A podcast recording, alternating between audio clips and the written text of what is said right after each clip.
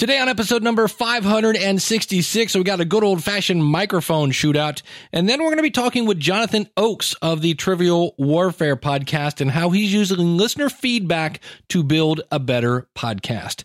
Hit it, ladies. The School of Podcasting with Dave Jackson.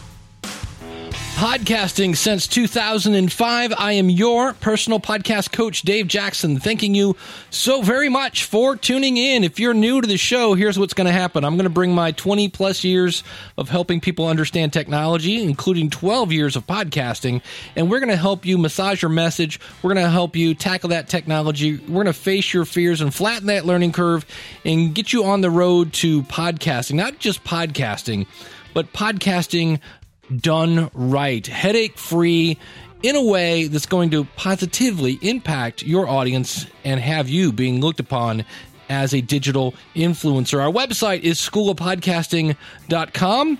If you go to schoolofpodcasting.com slash start, you can use the coupon code listener and save when you sign up on either a single course or a monthly or yearly membership. Well, we haven't done one of these in a while and that is a good old fashioned microphone shootout. I got a new one to play with, and uh, we're going to peel back the curtain here right now. For the record, I find these incredibly boring. I really do. But I know that you love them, so we're going to do them because we got to answer the question hey, is this worth the X amount of money? And so my goal here is to play this very quick microphone shootout. I did throw a curveball in here, just so you know. And at the end of it, the question you need to ask is Did any of these microphones affect you in a way that you said, you know what, if I had to listen to that entire microphone for the whole podcast, I would tune out? That's the question you have to ask. Is the audio quality from any of these microphones going to make you tune out? That's the question that you need to ask. And it goes a little something like this. I'll talk about it on the other side. This is microphone number one. Sign up at the schoolofpodcasting.com using the coupon code LISTENER. This is microphone number two. Sign up at the School of Podcasting using the coupon code LISTENER. This is microphone number three. Sign up at the schoolofpodcasting.com using the coupon code LISTENER. This is microphone number four. Sign up at the schoolofpodcasting.com using the coupon code LISTENER.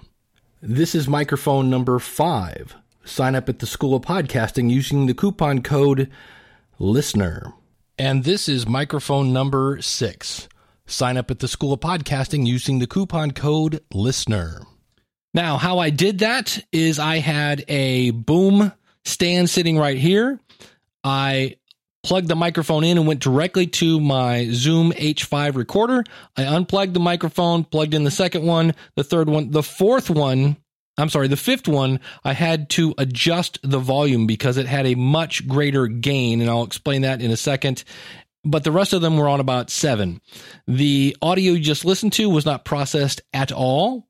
It was simply brought in the way it is. Uh, the audio you're listening to right now is actually going directly into the Hindenburg journalist, and I run it through a thing called Audio Master Suite from Sony. It has a, a couple little. It has a noise gate. It has uh, yeah, a compressor, a, a couple other things, but for the most part. And here's the fun thing: I'm using right now microphone number four just for the fun of it. And you're like, hey, Dave, I, I can't wait. I can't wait. Which one's which? Microphone number one, the Audio Technica ATR 2100. Microphone number two, the Audio Technica uh, ATR 2005. Microphone number three, the Samson Q2U. Microphone number four, the Knox, which is what I'm using right now dynamic USB microphone, I think is the official name of it. Microphone number five, a condenser just for fun. The Audio Technica AT3035. Back in the day, I bought this because a great voiceover guy was using it. And you'll notice, we'll play the clip here again. Uh, I, I know in theory, condenser microphones, we always say they pick up more background noise. And you kind of look at that from a physics standpoint and go, why? That definitely picked up more background noise. And then microphone number six, I was surprised it actually sounded as clear as it did, is the good friend Heil PR 40. Now, let's look at the pricing of these as I record this on May 21st, 2017. The ATR 2100 microphone number one goes for 59.28. Microphone number two, the 2005 goes for $79 because it's black and looks cooler. Uh, microphone number three, the Samson Q2U goes for $54. That is almost the cheapest one. Plus, it comes with a cheap of meh kind of headphones. And then microphone number four, the Knox Cardioid USB slash XLR microphone. What a fancy name on that bad boy. $39. So we're looking anywhere from 40 to $80. And I'm sorry, I think they all sound pretty much not identical. I think the Q2U had a little more bass. I actually kind of like the Q2U. Uh, I think out of all those in the 2005, but we're talking slight differences. I like the fact that the Q2U has the volume on top of the microphone as opposed to the back of the other ones. But my point here is was there something in any of those that you said, hey, yeah. Now the AT, uh, you know what? I didn't even look it up. The Heil PR 40 goes for 327 and yeah, the Audio Technica 3035 condenser microphone goes for $180. Here's that clip one more time. This is microphone number one. Sign up at the school of podcasting.com using the coupon code LISTENER. This is microphone number two. Sign up at the School of Podcasting using the coupon code LISTENER. This is microphone number three. Sign up at the School of Podcasting.com using the coupon code LISTENER. This is microphone number four. Sign up at the School of Podcasting.com using the coupon code LISTENER. This is microphone number five. Sign up at the School of Podcasting using the coupon code LISTENER. And this is microphone number six. Sign up at the School of Podcasting using the coupon code LISTENER. So for $40, it's a pretty good microphone. And if you've got an extra $29 to add to that, there's actually a bundle that is the Knox USB microphone. It comes with a pop screen, sometimes called a pop filter. It's that little kind of mesh thing you stick in front of the microphone. So when you say peanut butter, it doesn't sound horrible. And a desktop boom arm for $69. So for less than 100 bucks, if you're doing a solo podcast, you buy that, you are good to go. So I, to me, th- th- none of these are bad. I'll take them all. I wouldn't use the 3035 unless I was in a really quiet room. But in terms of the the 2100, the 2005, the Q2U, or the Knox I think they're all pretty much the same. I think the Knox is a little flatter. I didn't think it had. I don't think it boosted the highs or the lows. I thought it was pretty flat. Uh, I think out of all these, I would either go with the Q2U or I kind of like the 2005.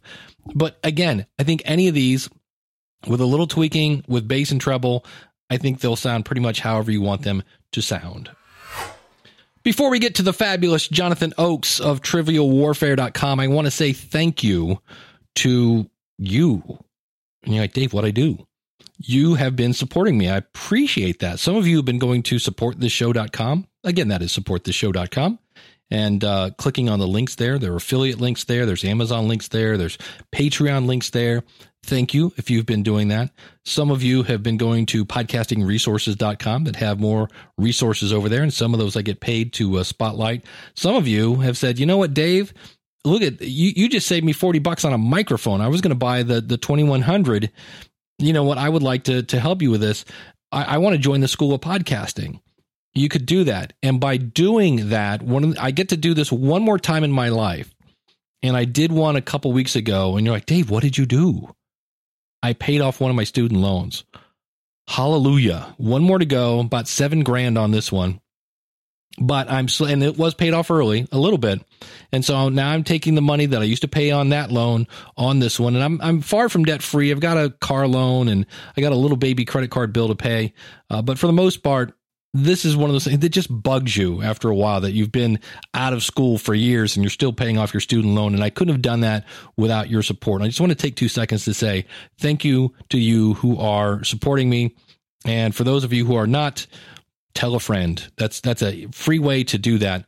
A couple other things I want to mention here real quick. Of course, if you're going to Podcast Movement in August, it's in California. It's going to be warm and sunny. I'm going to be hanging out at the Libsyn booth. We're all going to be having fun, figuring out how to do our show better. Podcastmovement.com. Use the coupon code SOP10. We'll get you 10% off. And if you're banging your head against the wall going, I, I can help with that. I had somebody this week, really nice guy had a Blue Yeti microphone, trying to get it to work just the right way. And I said, look, I, I think I can get you set up for a 15 minute consult. Didn't have to buy an hour. Didn't have to buy. I think we can get this fixed in 15 minutes. And for a second, he thought, oh, no, I just spent money on a consult and I'm not going to get this fixed. But I said, no, no, I'm pretty sure you got the wrong cable. He pulled out his cable. I said, Does it have this thing or that thing? He goes, It's got that thing. And I go, That's the wrong cable. And so, really, what you're paying for when you get a consultation or a coaching session, again, it's that 12 years of me going, You know what? I know what to check. Check this. Is that it? Oh my gosh. Are you kidding me? How did you know that? Because I've been doing this for 12 years. So, if you're interested in that, go out to schoolofpodcasting.com slash schedule and you can schedule a coaching session today. Hey, May 26th, that is this Friday, 2017, is the last day you can answer the question for episode number 568, which is coming out next Monday. And that question is Are you podcasting? If you go yes, uh, are you still podcasting or did you pod fade? Which there's nothing wrong with stopping the show. Maybe you had a baby or twins or triplets or whatever. Life happens. If so, why aren't you podcasting anymore. So, uh, and then if you go, no, Dave, I, I am still podcasting. Well, then why are you podcasting? What are you getting out of it? And Jonathan Oakes from trivialwarfare.com sent in his, and I said, dude, I want more on this story.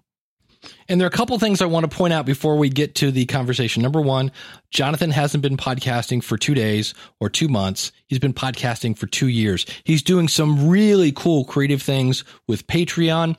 And I'm seeing again a creative use of a Facebook group. But check this out. He's he's like a walking because of my podcast story. There was uh, a we'll just call them the uh, the Big Shot Smarty Pants trivia team in North Carolina in a Big Shot Smarty Pants trivia tournament. And to make a long story short, they needed another player. And they contacted Jonathan and said, Hey, Jonathan, we love your show. They listen to it all the time. Would you come be our fourth member for our team? And this was for like some big money.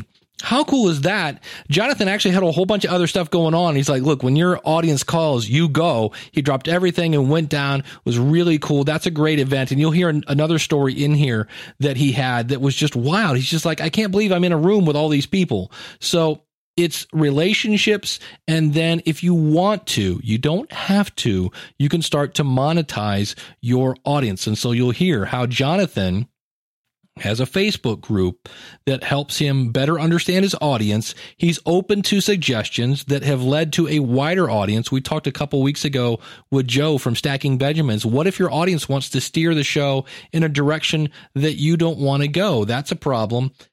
But that wasn't the case in this situation because Jonathan has a more diverse uh, set of co-hosts now that are opening up other doors, other opinions that's leading to his show becoming more popular. It's a really cool show. I've actually been on it many moons ago. He uh, got me at uh, Podcast Movement or New Media Expo, one of those, and uh, I did horrible. It was a great time. And so I just we're going to jump into the conversation here where I was talking to Jonathan about how he started his podcast. We just sat down and we put it together and we started planning it and we we hashed out all the details. We wanted a catchy name. It took us days to come up with a name. And as we started the show, the very first episode, we thought this was fun. We recorded three episodes that first day, and it was it was a little grueling by the end of the third, right. but it was fun. And I remember one of our acquaintances. You know what she told me? She said she was trying to listen to it when she was going to sleep, but she kept laughing, and so she couldn't fall asleep, and she had to turn it off. I can't tell you what kind of rush that was. Mm. The feeling that something that we had done a week ago, two weeks ago, however long it was, was entertaining enough that a person was getting distracted by it and they couldn't fall asleep. And I thought to myself, you know, it feels like it must be pretty good then. you know, when you create something yourself, you typically think, I think I did a good job, right? Yeah. There's a big difference when you put it in front of somebody else and they prove that you did a good job. Yeah. And so we started making mistakes, right? Uh, episode six is a prime example. I have a I have an audience full of listeners, and every time somebody brings up where's episode six, there's no episode six. what had happened the second day of recording, Chris and I had gotten frustrated with each other because early on it was just us and we were asking each other questions and we felt like the other one was asking us harder questions and we were asking them. And so it's almost like you're trying to make the other person look bad. right. And so we were cranky and we started fighting. We actually was able, were able to produce the one with the fight and I, I removed a lot of it. But by the third episode that day, it was done. It was like we were boring. It was not fun. And that led us to bring on a host who was a local pub trivia host in town. And we I put the the show on a thumb drive for him because he didn't know what podcasts were. And so I handed him the thumb drive and I said, just listen to it. If you if you like it at all, if you want to be a part of it, we would love for you to come on and do it with us. You can just bring old sets of questions that you asked at bars two years ago. So you don't have to do any work. Just bring the old questions, and that will allow us to have a level playing field. And after a few uh, a few months of that, we started to get more feedback. And this is, I mean, this is the first six months, seven months. We Right. hadn't got a lot of feedback, but we started to hear more from local people that are our friends. And a couple of them really pushed to be a part of it. Uh, our friend Carmela and our friend Ben. And Carmela is a uh, obviously a female, which I couldn't tell you how excited I was that she was interested in being a part of the show because the thing that a trivia show has a hard time overcoming, and a lot of the geek shows, a lot of the nerdy shows out there have a hard time overcoming the stigma of a bunch of guys just in their basement goofing off. Right? Welcome to the sausage party. Yes. Exactly. And so by having an honest to God female in the room, it, it it legitimized us in a way that the best knowledge and the best game never could do. Ben is a, a really awesome voice, right? And he's a black guy. He started adding questions about uh, songs that some of us hadn't heard of, some of us had, right? And started asking questions that were more diverse. And Carmela started asking questions that were more diverse. And slowly but surely, the show started to grow in ways that I was never going to predict because we had a more diverse group of people who were a, a big part of it and started becoming much more welcoming to anybody else who was listening. Have you had any kind of conversations on like are you the sole owner of the show? How do you I don't want to get into your wallet, but like obviously you have some we'll talk about this a little later, but you have some community support in the form of dollars coming in. That can make things a little sticky. Did you do anything so that you don't have arguments about this later? So you're asking if if I took precautions to prevent myself from being like Striper. Yes. That- yes, I get it. I understand. Uh, so yes, it was probably. I feel like it was November of the first year, so that would have been six or seven months in. We had just started getting a little bit better engagement from people, and I mean just. Uh, I had been to a few conferences. We had started to build a better show, and I could kind of see a future where there was the possibility of money coming in. And I knew that in the long run, I was hoping that we could get to a point where money would start coming in because at that point, I had spent a few thousand dollars easy and probably three, four, five ish at that point.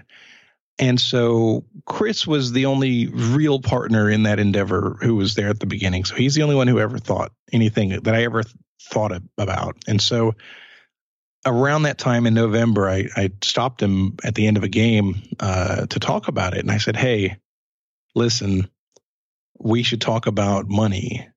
And you know what I think happened? I think somebody had actually sent in $35 or something.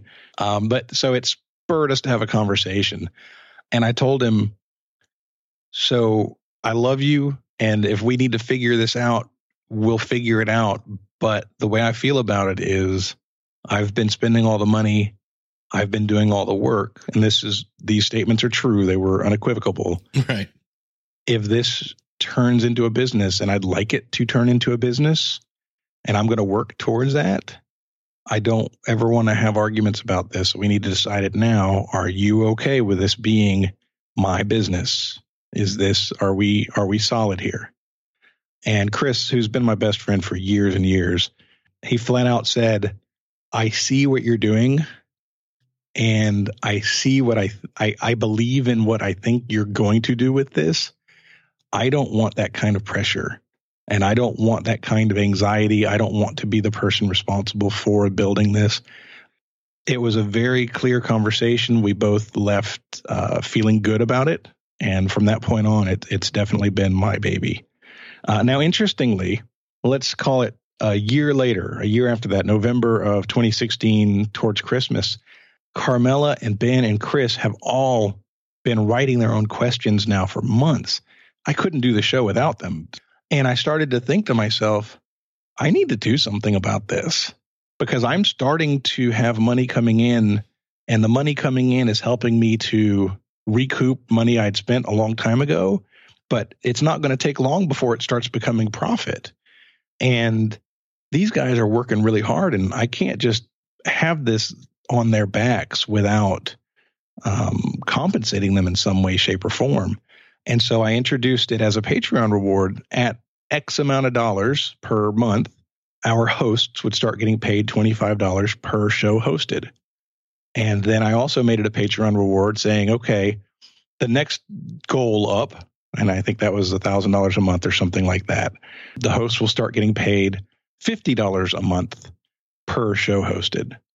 Uh, and that made me feel much better about what we were doing and also gave me a way to show our guys that I really appreciated that they were a part of this and that to make sure they understand they are a part of this and it's not just me reaping rewards while they're doing work. So you're using Patreon. I, I know some people they want to use Patreon, they get it, they see it, but they can't get over the hump of, well, I don't know. I, I don't know if I'd feel comfortable begging for money. How did you get over that hump?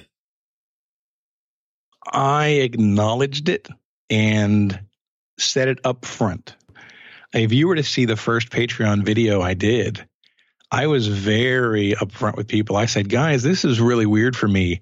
I'm almost, in fact, it's not almost, I am uncomfortable with what I'm about to do, but I've had people who are tr- asking for ways to send us money to support the show. And I know that I've spent plenty of money on the show. And so it feels right that if you want to help us out in this way, if you feel like we've been giving you something and you want to give back, then I want to give you a channel to do it. So this is that channel. And that's how I introduced it. I, I it uh, sounds awkward, but it's also authentic. Mm-hmm. And people responded to it. It was slow. And Patreon, you know, Patreon's kind of weird. You never know who's going to respond, who's not. Uh, and so it started slow and has grown and has grown and it continues to grow. The rewards are, are really the key in terms of how to how to really grow it. You have to figure out that thing that people actually want from you and offer it to them. Uh, and so we've done a good job with that. But I've never once told people anything that was untrue about the money. So at first I was telling them, hey, we're looking for this goal. We're trying to get to, and at that point it was $500 a month.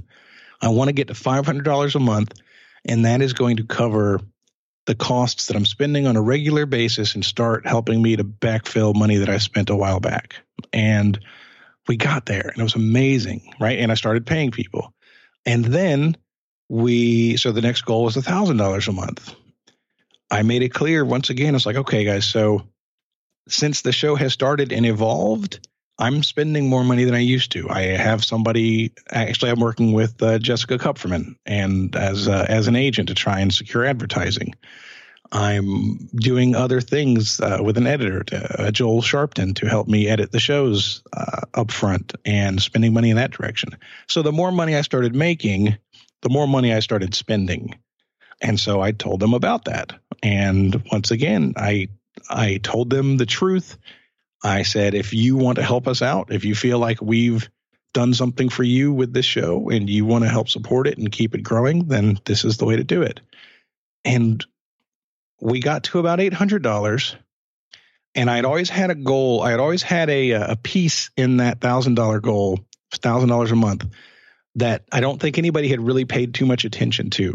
But at around eight hundred dollars, I called it out for them, and I said, I don't know if y'all remember this, but in this tier and above, it was a ten dollar a month tier and above. At the thousand dollar level, I'm going to do a giveaway once a quarter and that giveaway is going to be for uh, whatever thing it is you want me to buy for you at a value of $400 or less. So I gave it a big number, right? I felt when I set that up a long time ago, I thought to myself, if I'm making $1,000 a month, I can afford to give somebody $400 a quarter. Right. And I think that'll be worth it. And I think that that's going to be something that's a pretty good promotional tool. So we got to the point where it was $800 and I made sure everybody was aware of that and promoted it on the show. And boy, they responded to that one because we went from 800 to over a thousand in the span of a month and a half, maybe. It was an awesome experience to give the thing away for the first winter, and I can't wait to do it again. And I've already established moving forward that with our next goals, I'm going to keep giving back at a at a higher level. But it's clear that I've made the money back on that investment of doing that giveaway before we ever did the giveaway. As we started to get engagement with people, the same question came up every time How can I be on the show? Mm. We're a game show, right? It's a fun thing.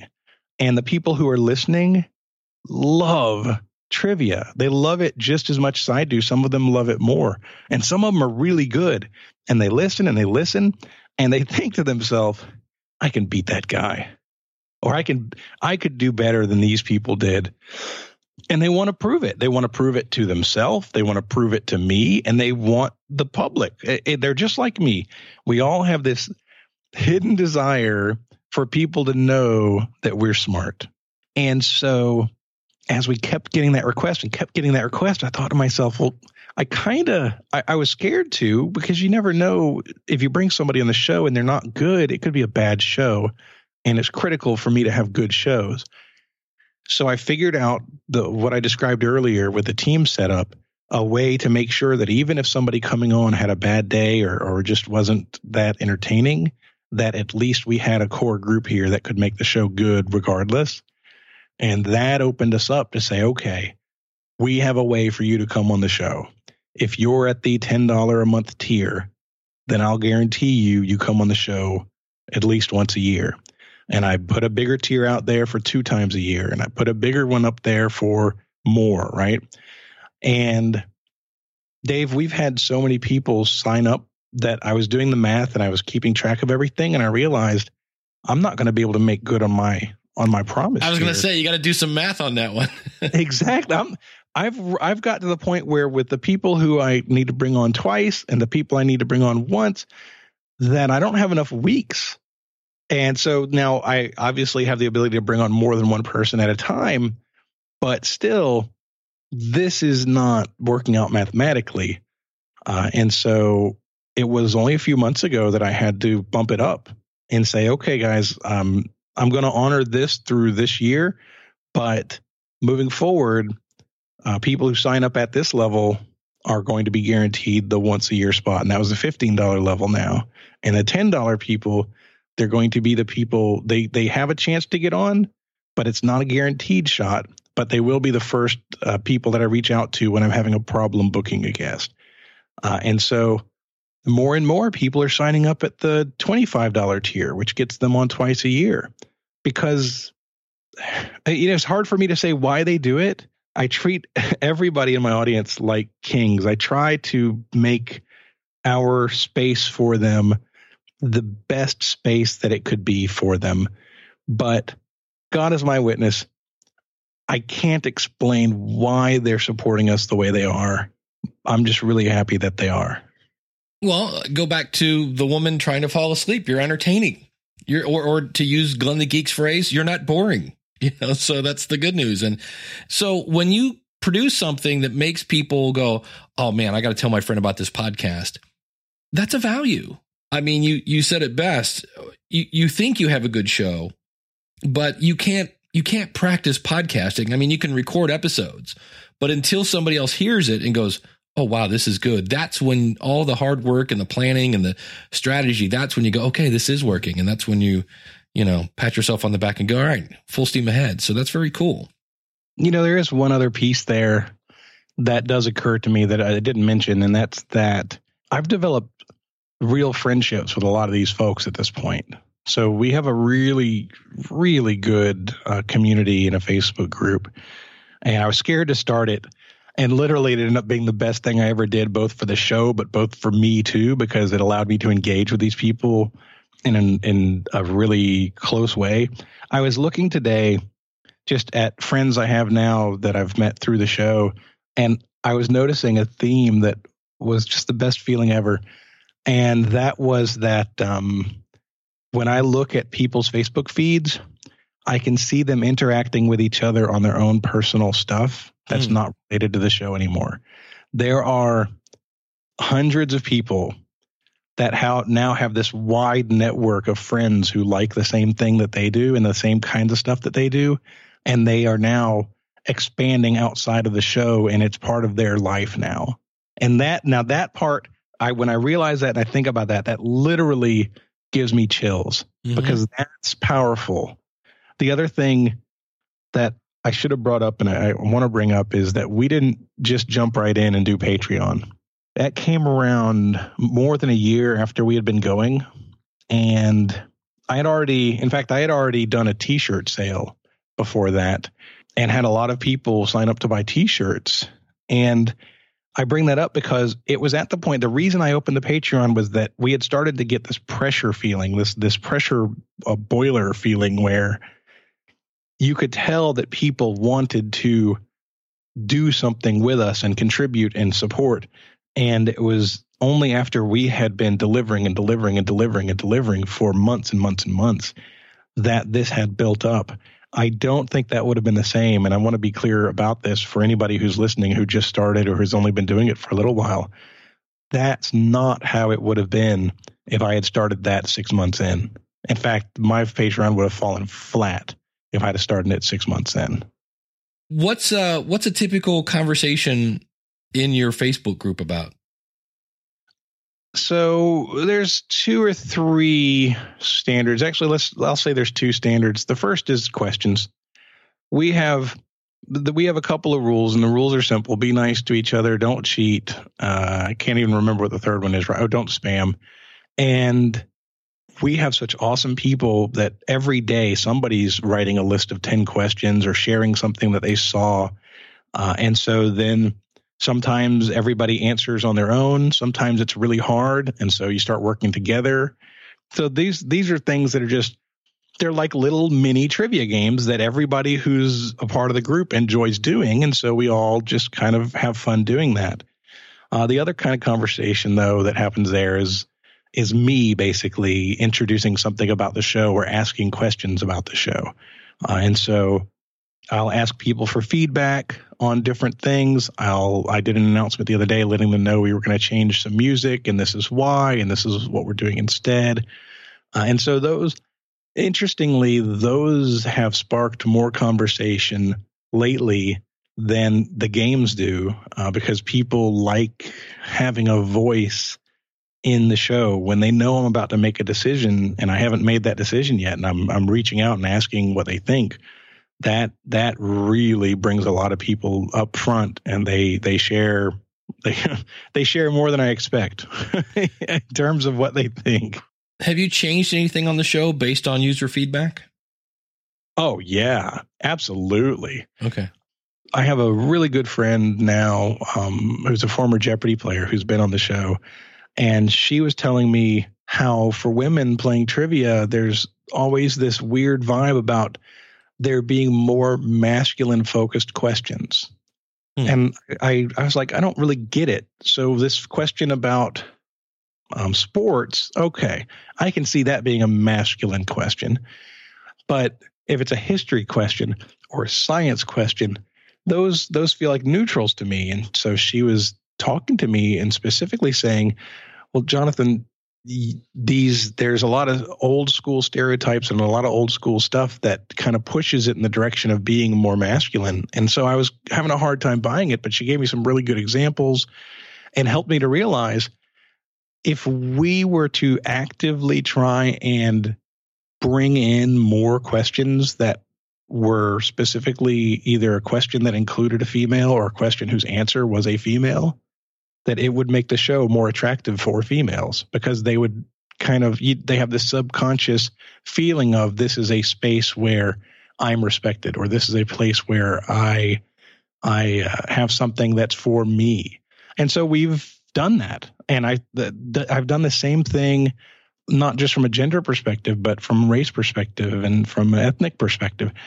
The longer we go, the broader we get. And I honestly, what we've done in those directions has really benefited the show. It's much broader now and much more educational for all of us. And I'm really proud of that. Yeah, well, good on you. Because I think so many people start a podcast and they have their plan and they worked hard on it and doggone it, this is the way I'm going to do it. Uh, we had probably our most responded to post uh, ever. It was a poll, and I asked the group.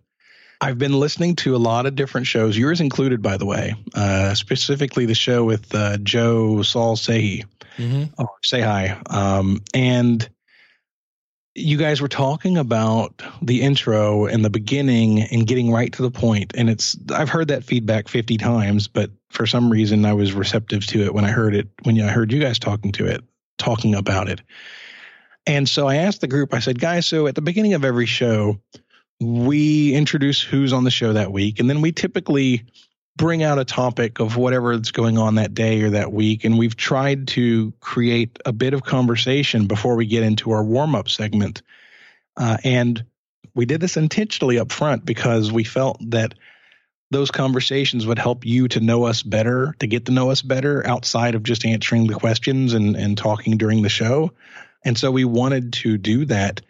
But now that we're established, I wonder if this is something that we should shrink or possibly move or leave the same. What do you think? And so I gave them those three options. And we had 200 plus responses uh, up to the poll itself. So I don't know if you've ever seen this. I hadn't. If you get over 100 responses on a single answer, it gives you the Mobius loop. It gives you an infinity symbol instead of 100. which sucks actually because right. I had to go and count manually. It was 140 something votes for keep it the same, and it was 40 something votes for take it out mm. or shrink it. And there was 10 or so that said move it. And then the comments, we had 100 and some odd comments on the thread, and they were mostly one of two types. There was the people who wanted us to change it, and they were talking about why and there were other people who were defending it and saying why we should keep it. But the people who want to change it, even though there's far less of them, are much more vocal about it. Mm. And what came out in that thread beyond that piece, and this is the this is the reason I'm telling the story, people started to reveal things like I actually skipped this part of the show. Ah. Every week not this part, but over here, this part, I skip here. And sometimes I just skip from question to question. Sometimes I, and all of a sudden people started revealing this stuff. And inside, that's not the question that I had asked. It wasn't what I was ready for. And it started to hurt. I was getting feedback from people that were telling me, yeah, I don't really like this part of the show, so I just skip it. And it was like, oh my God, are you serious? How many people do that? And all of a sudden people starts, yeah, well, this part or that part. And I'm sitting here just my jaws on the floor because I had no idea that anybody skipped anything like that. I figured people might cut off at the end after the game was over when we'd read some reviews or talk about the Patreon stuff. But I had no idea that people would skip like the the banter where we're trying to figure out the answers or whatnot because a lot of the feedback that we get the best feedback that we get points out how that's what sets us apart and that's what makes us good. That's what people like. But for some people it's not. And that was a wake up call for me and so as I read the feedback and as I think about it, it took me a few minutes, and I say minutes, it took me maybe an hour or so to calm down and just kind of back up. And, and I didn't respond. I didn't respond to anybody as I'm reading all of that. I just wanted to soak it in and and try and think to myself, what do I do about this? Because if they're saying it, as much as I don't want it to be true, that's their reality. Right. And I look at the numbers and it's clear most people like it the way it is, leave it the same. But obviously, if one fifth of the people who voted said change it, then I have room for improvement there. And so I kind of calmed myself down and reminded myself that these people are the best people in the world to tell me about myself right. But they actually listen to the show. They are the the extra level fans. They're the folks who are part of the group. So their opinion's important to me. Uh, and I started jot- jotting down notes and thinking, okay, I could shrink this, or I should maybe tighten this up. And I don't want to change it. I don't want to. I don't want to make it different, but I think I can make it better. And that feedback, even though it kind of hurt a little bit, is going to help me do that. And so it's a really hard process, my man. But but I think it's healthy for us. What other things have I know uh, you mentioned on Harry's show that you got to go to North Carolina? Uh, any other fun stories? Another event similar to that happened just recently. It was March of this year, and it's called Geek Bowl. And one of my previous guests, who was a Jeopardy champion, his name's Ricky Young, had posted it on his page and said this would be cool. And I I saw it, and I immediately commented on it and said, "Hey, Ricky, I'd love to do this. Do you want to see if we can get a team together?" And before long, we had six people, four of which were former Jeopardy players, one of which was a million second quiz contestant, and little old me. and I was one of the court or the the factors that had helped to pull people together, which was really fun that being doing what we're doing with the show has connected me to so many different people in a great way but we had a great team this was a super challenging competition it was surreal so i met another listener there who is a long time donator and has become a friend his name's russ he invited us to an after party and so we went to this after party it was like nerd heaven dude there were, there were games being played in every room, trivia games there. And I'm not kidding. I ended up playing a trivia game that was being hosted by um, Colby Burnett, who was two years ago Tournament of Champions winner on Jeopardy. I ended up playing a game of code names with Brad, who I mentioned earlier, the all-time money winner for Jeopardy. Yeah, we're in a we're in a room with maybe ten other people playing a game of code names, uh, and it's just this the oddest thing that there are a 100 people in this house 50 60 70 however many it is but everybody is connected in this trivia community and lo and behold i built relationships and now some of these people have reached out and they want to come on the show and Nice. that's amazing you know it was, it was funny uh, one of the pre-parties I decided to be an extrovert. And so we walked into a pre party, and the first thing I did was just walk up to a table of people who were talking and introduce myself and say hello.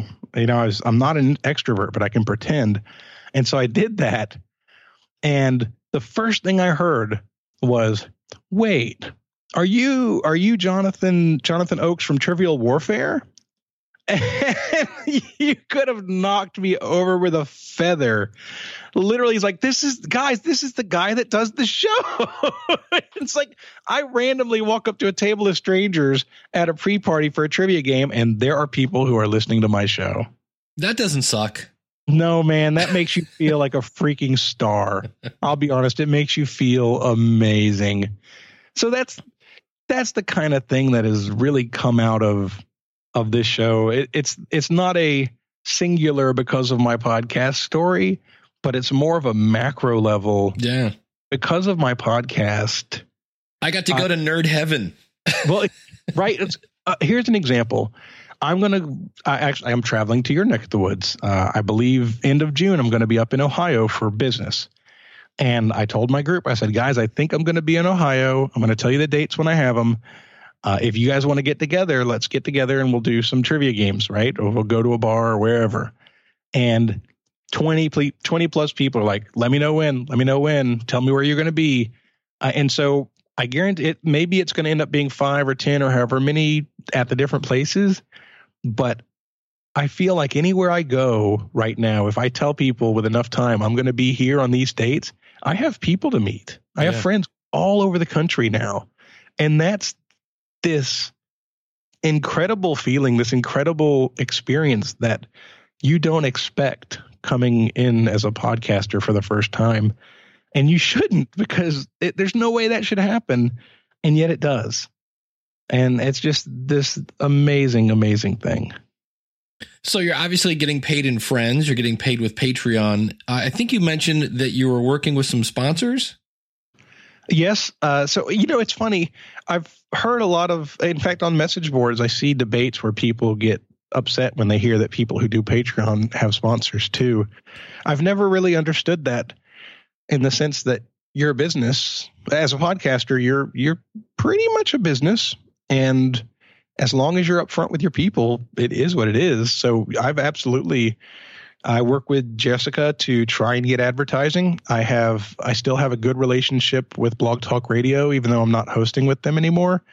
I've uh, I've had an average of one ad a month for the last four months or so, but they have not been the ads where it's like, okay, you get paid based on how many people you deliver. It has been a CPM style ad where, okay, you're going to get this much.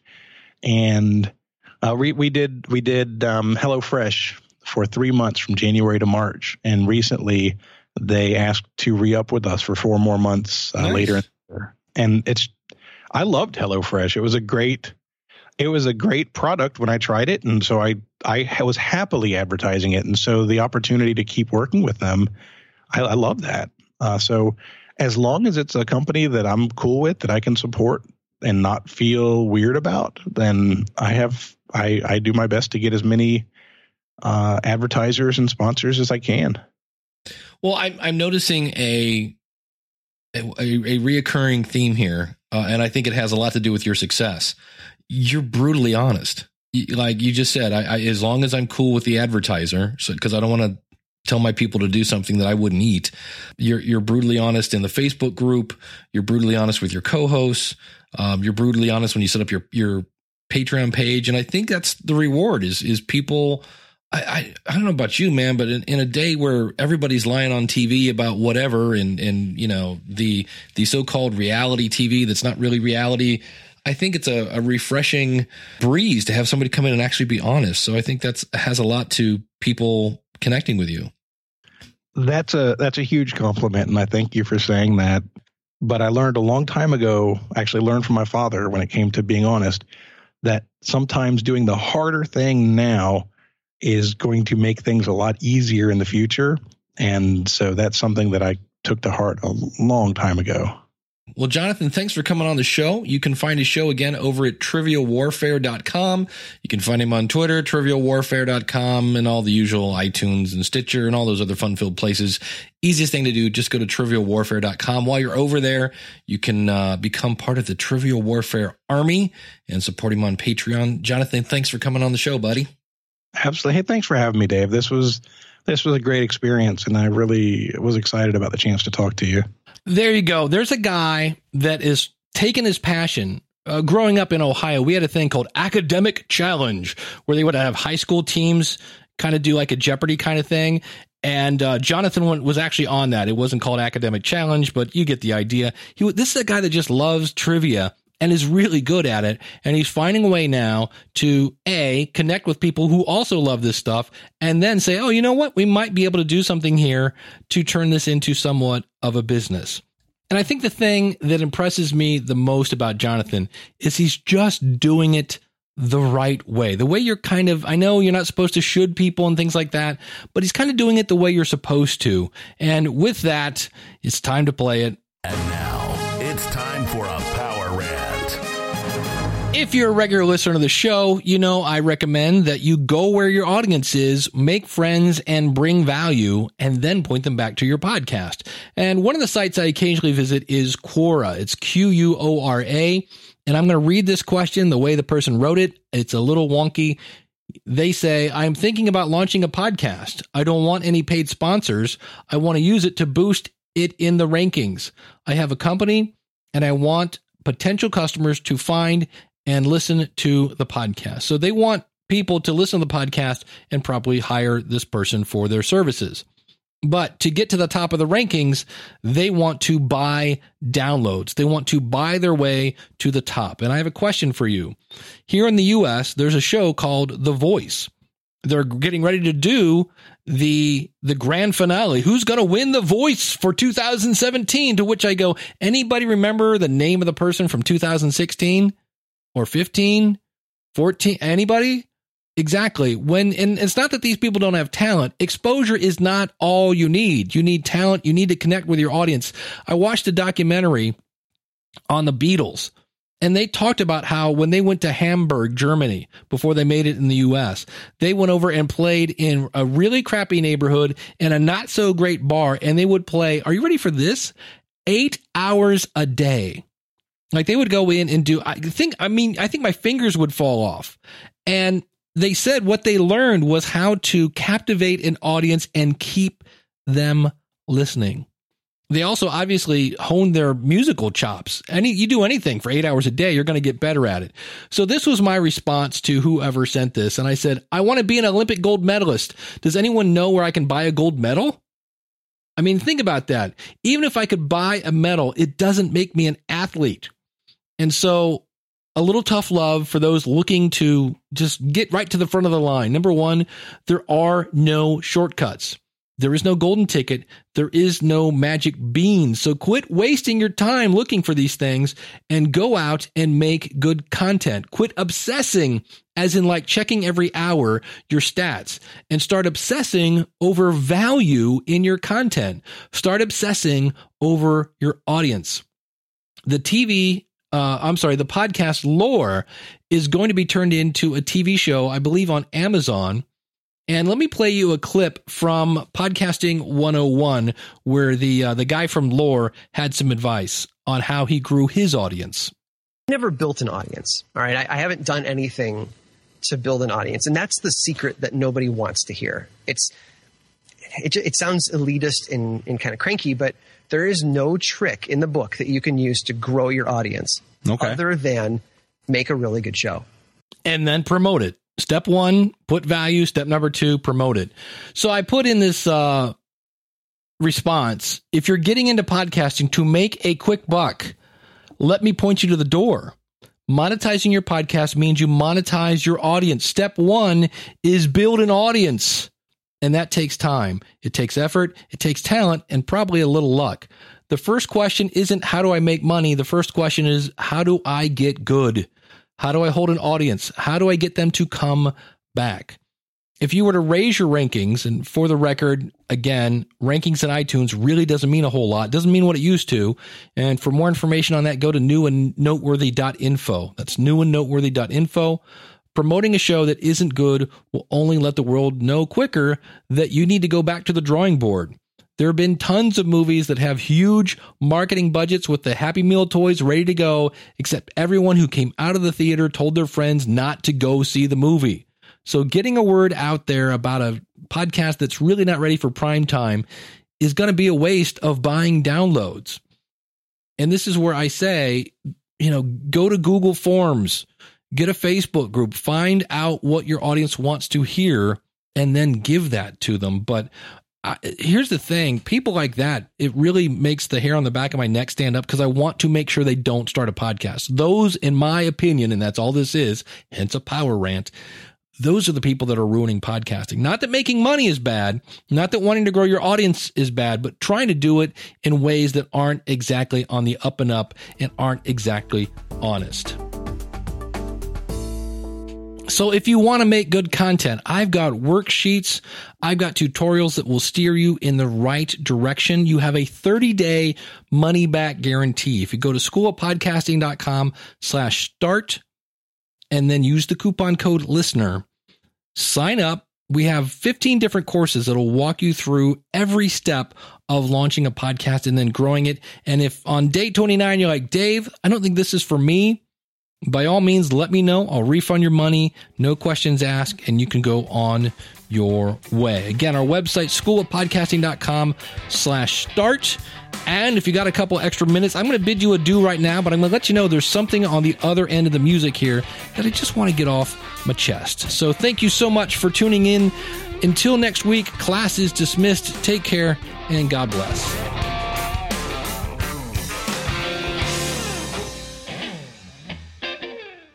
Hey, thanks for sticking around.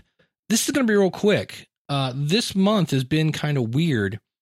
A friend, uh, he was an acquaintance of mine, he was a good friend of my sister, found out that he had cancer.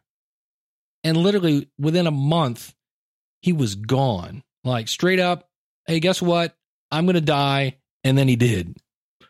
And then this week, a guy, I, I love the album. I was not a huge Soundgarden fan, but the album Audioslave from 2002, man, did that album get me through a lot of just tough times. The guy's name was Chris Cornell. And what I loved about Chris Cornell is I remember I was watching the TV show, I think it was on HBO called Vinyl. And this is a guy that's used to just screaming like a banshee. And he has a very unique voice. And in the background, I hear the song Ave Maria. And I'm not even Catholic, so I'm not really that whatever, you know, that doesn't do anything for me. But I'm like, that sounds like Chris Cornell.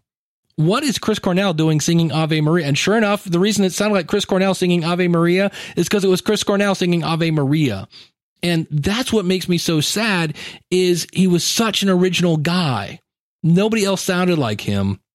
And he truly was an artist. We might come back to visit Chris Cornell because the more I read into Soundgarden, wow, there are a lot of really cool lessons there we can learn. But the thing that got me was the guy was here and now he's not. And so if you are upset with a family, friend, coworker, somebody that you kind of go, maybe someday we'll get back together. We need to reconnect. We didn't really end on the right terms or whatever. I'm just saying life is short because the one thing that really freaked me out about Chris Cornell is the guy died at age 52. I'm 52. And to think I could be gone tomorrow. Now, I, there's a lot of weird things going on about how he died, but it's just me right now saying, look, if things are not right between you and somebody else, I've learned in the last couple weeks that life is precious, life is short, and don't wait till tomorrow to make it right. Thanks so much for listening. Thanks for letting me rant here a little bit at the end, but just take the time. I think you'll find it worth it.